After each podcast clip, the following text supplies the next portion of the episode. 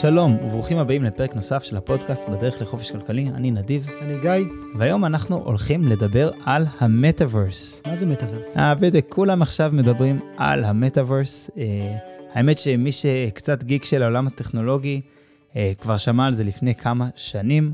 אה, אבל למה כולם מדברים על זה עכשיו? כי באמת חברת פייסבוק החליטה אה, סוג של לשנות את שמה, זאת אומרת, יש את המוצר, את האתר פייסבוק שכולנו מכירים, והוא יישאר פייסבוק, אבל תהיה לו חברת אם שיקראו לה מטא, וכל המימים על, ה, על, על מטא, היא מטא, וכן, מטא. נכון, פייסבוק מטא. זה בעצם פעולה כמו שגם גוגל עשו את זה לפני כמה שנים, בנו חברת אם, קוראים לה אלפאבית, והיא הבעלים של גוגל וכל מיני שירותים כן, אחרים, כל זה... מיני חברות אחרות. זה קורה באמת עם הרבה חברות שמתחילות מאיזשהו סקטור מאוד מסוים, מאיזשהו שירות מאוד מסוים, מוצר ספציפי, וכשהן מצליחות, הן שולחות זרועות לתחומים משיקים, לתחומים מקבילים, והן רוצות לשמור על המותג המקורי ש, שמקושר למוצר שלהם, אבל ללקוחות אולי מוזר לראות את, ה, את השם המקורי. כי השם המקורי כבר לא קשור. אחרים. ואני חושב שמה שפייסבוק הבינה, שהעתיד שלה הוא בעיקר בתוך המטאוורס, והרבה פחות בפייסבוק, באתר אינטרנט כפי שאנחנו מכירים אותו היום, ולכן באמת הם עשו את, ה, את המיתוג מחדש הזה, את היצירת uh, חברת אם בשם חדש, um, ואני חושב שהם דווקא עשו בשכל. בואו שנייה אחת נפרק מה זה מטאוורס, אז כמו מילה. למה זה רלוונטי לנו לפודקאסט? ואנחנו גם ניגע בזה ממש עוד, עוד דקה, אני אוהב את השאלה שלך. זה נכון? זה, זה רלוונטי במידה מסוימת. אז באמת, מטא זה מעבר, מעל, ורס זה בא מהמילה universe. מעל היקום, מעבר ליקום, והרעיון הוא שאם עד עכשיו אנחנו השתמשנו באינטרנט דרך כל מיני כלים, כגון המחשב שלנו, הסמארטפון, השעונים שלנו, אולי לא יודע, כל מיני כלים כאלה, תמיד היה לנו איזה מכשיר, אמצעי שלנו להשתמש באינטרנט בשביל להתקשר עם אנשים וגורמים אחרים ברחבי העולם. המטאוורס אומר דבר כזה, אומר, אנחנו הולכים להכניס את בני אדם לתוך האינטרנט. אנחנו הולכים להטמיע את האדם בתוך האינטרנט, וזה עם כמה שפחות אמצעים. אם ראיתם בעבר, אה, או התנסיתם במשקפיים כאלה של, אה, של VR, visual reality. מציאות רבודה. נכון. מציאות מדומה ויש מציאות רבודה. אתה מכיר את המשקפיים האלה שאתה שם על עצמך, ופתאום כל הסיטואציה מסביבך נראית אחרת לגמרי. אלה דגמים מאוד מאוד ראשוניים של העולם הזה של, ה, של המטאוורס. ברמה העקרונית, מי שבאמת עמוק בתוך המטאוורס, אמ, הטענה הרווחת היא שהעולם שלנו הולך להשתנות ללא היכר בעקבות הטכנולוגיה הזאת, אמ, ואנחנו הולכים ממש לחיות במובנים מסוימים בתוך מציאות שכמו שגיא קרא לה, היא מציאות רבודה.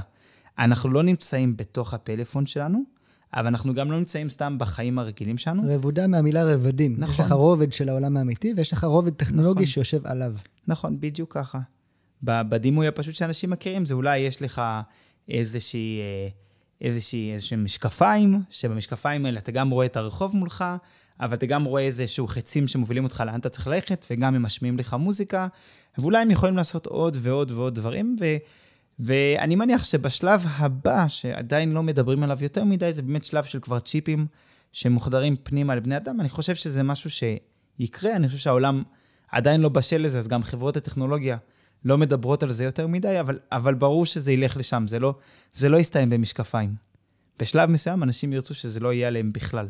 אמ, והאופציה היחידה היא לשים משהו פנימה או לשים איזה אינית. גם ראיתי כאלה שכמו עדשה כזאת, שאתה שם על עין שהיא עדשה טכנולוגית שהיא מעין מסך שמשקף לך הולוגרמות שונות.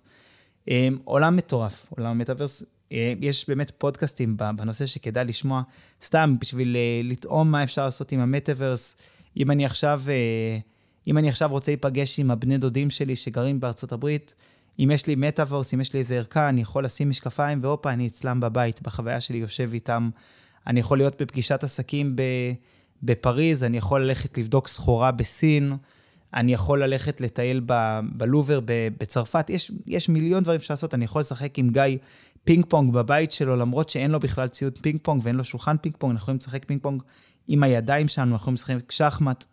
האופציות הן כמעט לא מוגבלות, כמו שהאינטרנט עצמו.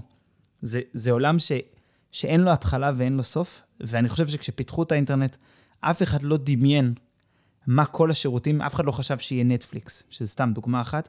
אני חושב שגם אנחנו עכשיו בשלב מאוד מאוד מאוד מוקדם של המטאוורס, רוב האנשים רק נחשפו למושג הזה בשבועות, אם לא בשנים האחרונות. אה, ואנחנו בתור אנשים שמסתכלים, אני מתקשר לשאלה שלך, גיא, מסתכלים על הצד הפיננסי, על הצד של ההשקעות, כשאנחנו רואים מגמה ענקית, זאת אומרת, אם עכשיו היינו יכולים, בואו נעשות שנייה צעד אחורה, אם היינו יכולים עכשיו להגיע לשנות ה-80, בסדר? שנות ה-80, ביל גייטס עדיין במוסך של אבא שלו, מכין, לא יודע, מכין software. האם, כמה היינו רוצים ללכת לביל גייטס, או ל, ל, ולהגיד לו, בוא, בוא, קח כמה שקלים ממני, תכניס אותי שותף. כאילו, כמה היינו רוצים להיות ב, ב, ב, בחברות האלה, אמדוקס, ואמזון, ופייפל, ואי-ביי, כשהם רק התחילו. אתה, אתה אה, מדבר פה על הנושא של השקעות, ואנחנו תכף נבחן האם באמת יש לנו את הכלים, כלומר, אנחנו מדברים פה על טכנולוגיה שהיא פורצת דרך, האם באמת יש לנו את הכלים לזהות שעם הטכנולוגיה הזו, החברה הזו גם תצליח. כלומר, אם, אם אתה הולך לשנות ה-80, אני לא בטוח מה הכלים שאתה תשתמש בהם כדי לזהות את אותו ביל גייטס, אבל אני חושב שמעבר לזה, כשאנחנו מדברים על חופש כלכלי, זה לא, זה לא רק לדעת לבחור את ההשקעות הנכונות מתוך הראייה של העתיד, אלא זה גם, זה גם להבין את העולם, לנסות ולהבין את העולם לאן הוא הולך ואיפה אנחנו רוצים להיות בתוכו. כלומר, אפילו בלי קשר לפיננסים, חלק מחופש כלכלי וחלק מהצלחה כלכלית, להבין איך העולם הולך לראות ואיפה אני נמצא בתוכו. נכון, כי אם לא, אתה נמצא מובל. אתה נמצא מובל עם השיירה, לאן שהשיירה הולכת, בלי להבין איפה אתה בתוך הסיפור הזה. אבל באמת הבאתי את הדוגמה של שנות ה-80 בשביל להמחיש, כאילו, שאם למישהו הייתה את ההבנה בשנות ה-80 לאיזה כיוון זה הולך, ולאנשים הייתה הבנה, זה לא ש... זה לא שאם היית הולך בשנות ה-80, ובא לאנשים ברחוב ואומר להם, תגידו, אינטרנט זה משהו משמעותי או משהו חולף? אני לא חושב שרוב האנשים אמרו לך, אה, מחר זה חולף. לא, אנשים פשוט לא ידעו בדיוק מה יעשו עם זה.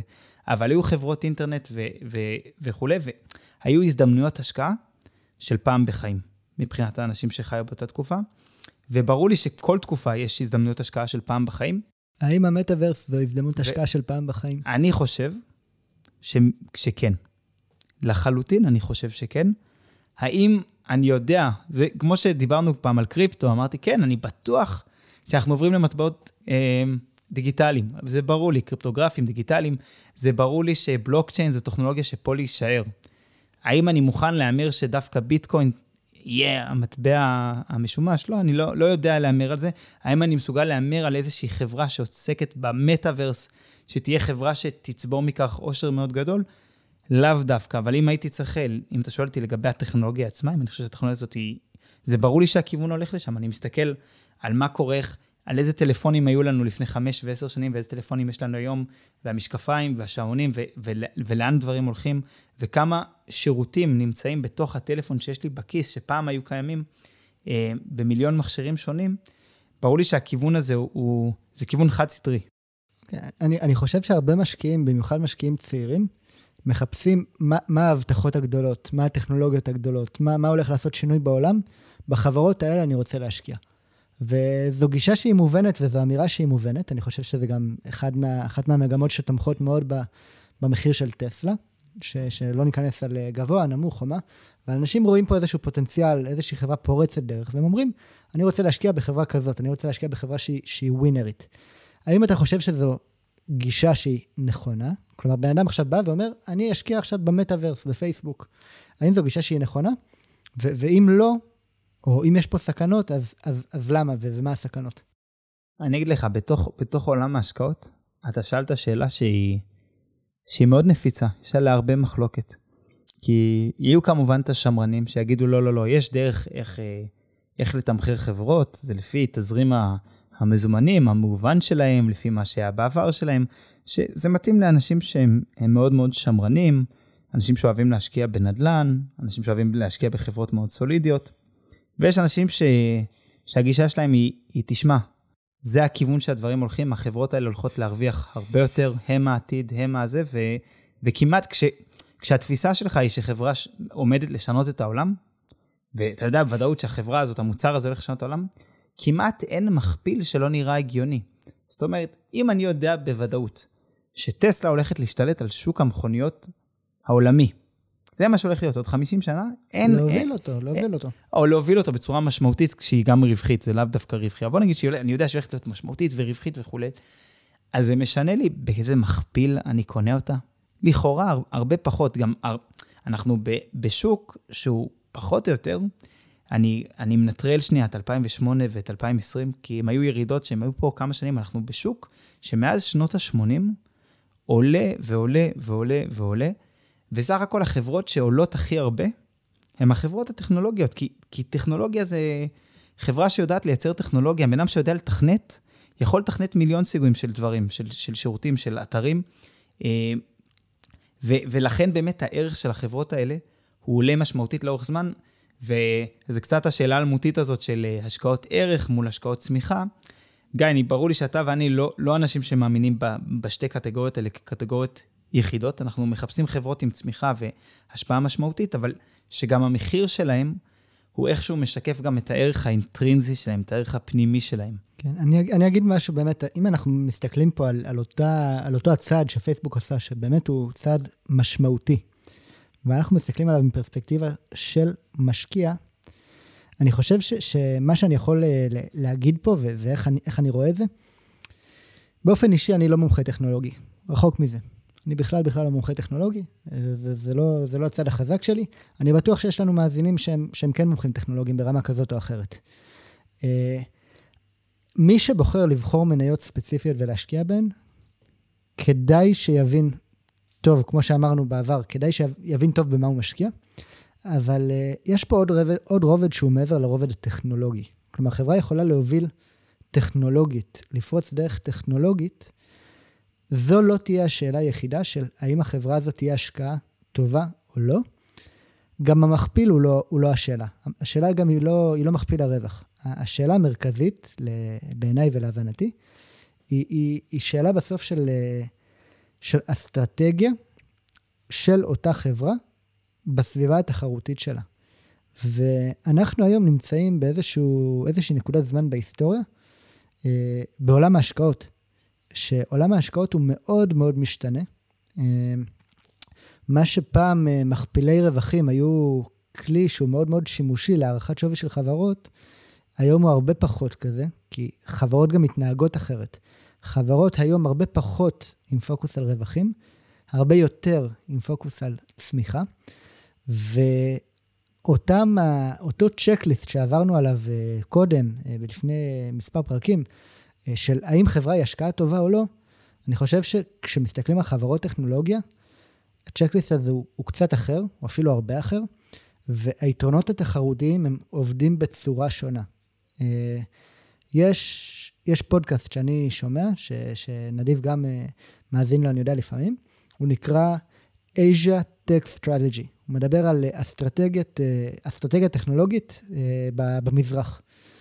ומעביר אותו בחור בשם ג'ף טאוזן, פודקאסט באנגלית, והוא לאורך uh, 100 ומשהו פרקים בינתיים, רק מדבר על אסטרטגיה של חברות טכנולוגיה בתחרות שלהן אחת מול השנייה על לב הצרכן ועל הרווחים.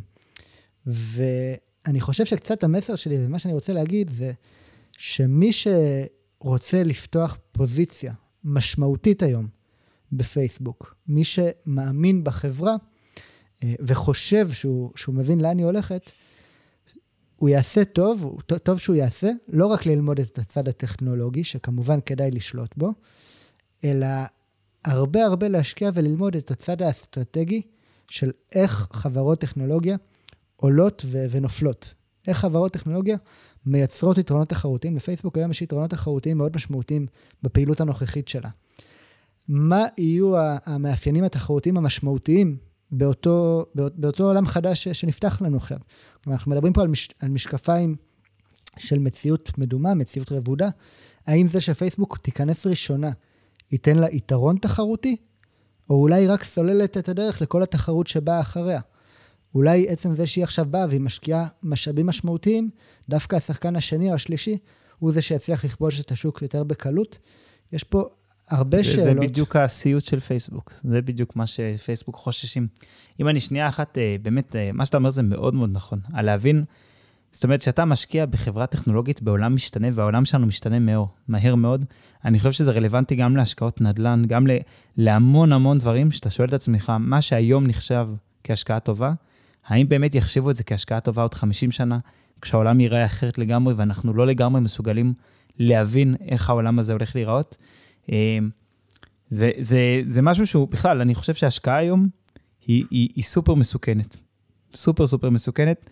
גם בגלל השינויים הטכנולוגיים, גם בגלל המחירים הגבוהים של נכסים פיננסיים, כמויות החוב, יש פה הרבה דברים שגורמים לסביבת השקעה להיות מאוד מאוד מסוכנת. אנשים, אה, אה, אנשים שאומרים דברים כמו, פשוט תיקחו את הכסף שלכם ותשימו ב, באיזה תעודת סל, תעודת סל של ה-S&P 500 ו, ותשכחו מזה, כי זה מה שעבד בעבר. אני מאוד מאוד נזהר מ- מלהאמין שכל מה שבהכרח עבד בעבר יעבוד בעתיד, כי אנחנו רואים שהעתיד הוא, הוא משתנה בקצב שהוא מעריכי, אה, בקצב שהוא מאוד מאוד מהיר, ו- ובכלל אי אפשר לדמיין לאן הדברים הולכים. אני רוצה שנייה אחת באמת לגעת בפייסבוק. פייסבוק משקיעה באמת מיליארדים, פשוט שופכת כסף על הסיפור הזה של המטאוורס. לא סתם הם שינו את השם שלהם למטא, כאילו הם ממש תופסים שהם חברת מטאוורס. כן, יש לנו את פייסבוק, יש לנו את וואטסאפ, יש לנו את אינסטגרם, לא, אבל אנחנו חברת מטאוורס. זה מה שאנחנו עושים. וצריך לשאול שנייה אחת, למה פייסבוק עושים את זה? הרי לא חסר לפייסבוק כסף. לפייסבוק זו פלטפורמה, הפלטפורמה החברתית הגדולה ביותר בעולם. מרק צוקרברג, לדעתי ההון האישי שלו זה בערך 200 מיליארד דולר. אם אני זוכר נכון, פייסבוק יש לה 2 מיליארד משתמשים פעילים ברחבי העולם, משהו שכמעט אי אפשר לדמיין, 2 מיליארד בני אדם משתמשים לפחות פעם בשבוע מאחת, באחת מהפלטפורמות אה, של פייסבוק, ופייסבוק גורפת הון עתק בללמוד עלינו, להבין מה מעניין אותנו, ולתת לחברות מסחריות לשווק על הפלטפורמה של פייסבוק בצורה מאוד מאוד ממוקדת לקהל היד הנכון. פייסבוק עושה מזה הון עצום. כל מה שפייסבוק צריכה, באמת בשביל אה, להמשיך לצמוח בקצב מסחרר, זה בכלל, פייסבוק לא מתמקדת על, על הגדלת מספר המשתמשים שלה, זה לא מעניין אותה באמת. מה שמעניין את פייסבוק היום, זה רק לשמור על המשתמשים כשהם, כשהם על האתר, שיישארו על האתר, שלא יעברו לפתאום איזה פלטפורמה אחרת. לכן הם מיהרו לקנות את, uh, את אינסטגרם, ואם הם יהיו יכולים, היו גם קונים את טיק טוק, היו גם קונים הרבה דברים אחרים, כי, כי זה מה שבאמת חשוב להם. ואני שמעתי איזה ניתוח בפודקאסט אחר, שכרגע ברח לי השם שלו, שקוראים לזה company breakdown, אם אני זוכר נכון, שזה גם פודקאסט מרתק, שהוא לוקח את החברות הכי גדולות בעולם, ומפרק אותם ומנסה להבין את הסיפור שלהם. ומה שהם תיארו שם זה שפייסבוק זו חברה שכל המטרה שלה במטאוורס זה רק לשמר את נתח השוק שלהם בעולם הפרסום. זהו, שלא, שהם לא יהפכו להיות כמו איזה בלקברי, שהגיעה איזה חברה כמו אפל ועם האייפון והעיפה אותם לשוליים. וזאת המשימה שלהם, כאילו הם משקיעים מיליארדים פשוט בשביל להיות רלוונטיים, לא לפספס את המהפכה הטכנולוגית הבאה הגדולה. עכשיו, אני כבר רואה את הפרצוף של גיא, שאני רואה שהוא לא מסכים איתי, אני יודע מה, מה אתה חושב, אני, אני גם אני שנייה אגיד מה לדעתי גיא חושב, במקום שגיא יגיד את מה הוא חושב.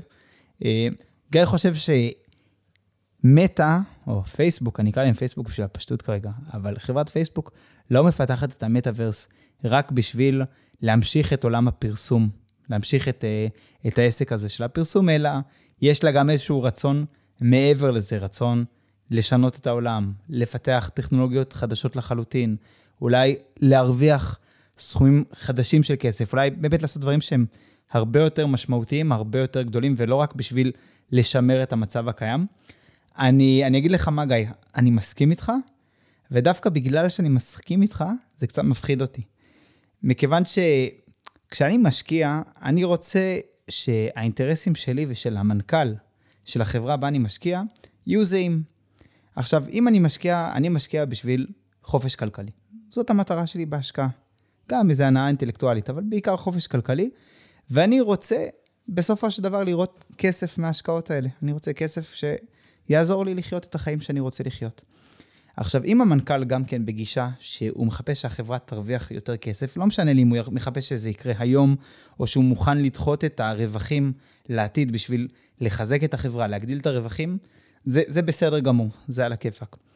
מאוד מפחיד אותי להיות בשותפות עם מנכ"ל של חברה, או להיות בעלים של חברה, שהמנכ"ל שלה, האינטרס שלו הוא שונה. זאת אומרת, אם אני מסתכל על חברת טסלה, לדוגמה, שהזכרנו אותה מקודם, טסלה היא, היא חברה מדהימה, של יזם מדהים בשם אילון מאסק.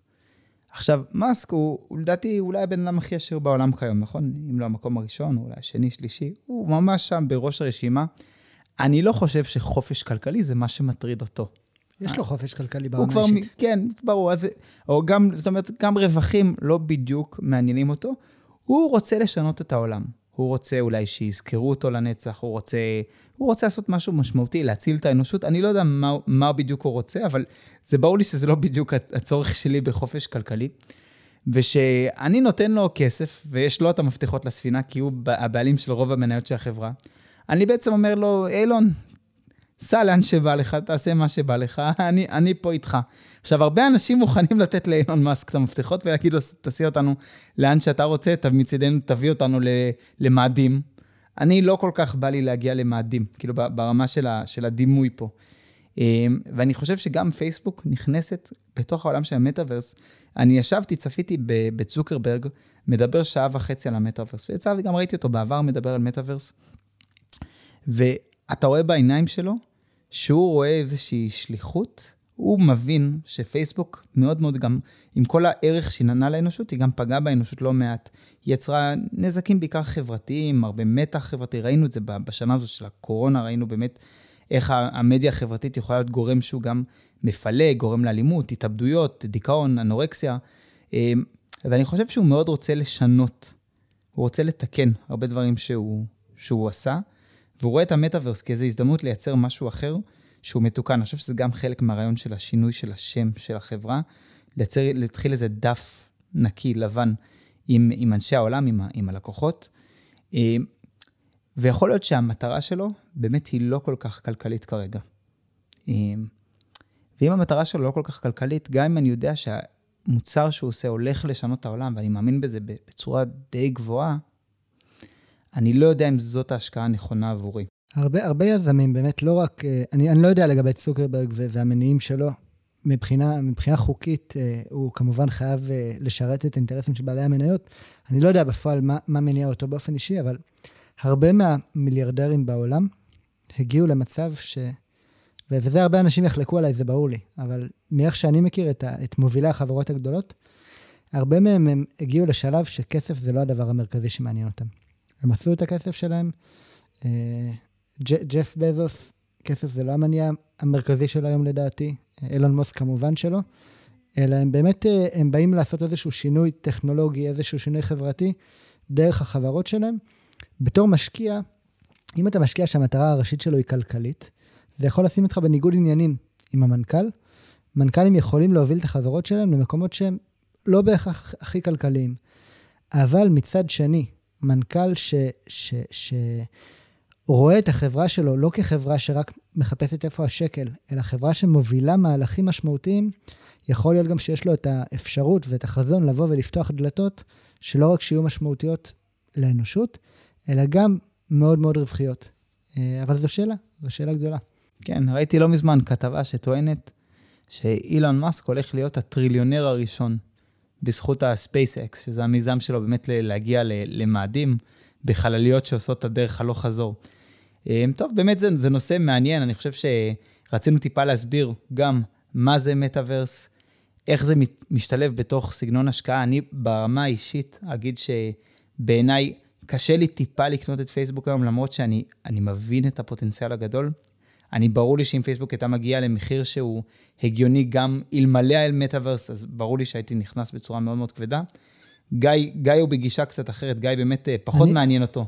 המכפילים, הרווחים של חברות בחברות טכנולוגיה, הוא מסתכל על זה מאוד מאוד אחרת. חברות טכנולוגיה, כמו שהסברתי, הדרך, הפרספקטיבה הנכונה להסתכל עליהן, היא הפרספקטיבה של, של יתרונות תחרותיים אה, ואסטרטגיה טכנולוגית שהיא מאוד שונה מחברות של פעם, ואני חושב שכדאי לשלוט בחומר הזה. מי שבוחר להשקיע בחברות הטכנולוגיה, כדאי ש- שיכיר את הדברים האלה. כן, ויש אני, המון אני, חומר חינמי באינטרנט. אני מסכים עם גיא, ועדיין אומר, שימו לב לא להיכנס לתוך בועת הדוט קום ולהסכים לשלם על חברות טכנולוגיה שאולי ישנו את העולם, אה, מחירים הזויים. טוב, זה באמת היה הנושא שרצינו לדבר עליו היום. תודה שהאזנתם לפרק נוסף של הפודקאסט בדרך לחופש כלכלי. אתם מוזמנים לעקוב אחרינו בדף הפייסבוק, לשאול שאלות, להעיר הערות. איננו יועצים פיננסיים, ולכן יש לקחת כל מה שנאמר בפודקאסט בערבון מוגבל. אנחנו בסך הכל משתפים אתכם בדרך שלנו לחופש כלכלי. בהצלחה.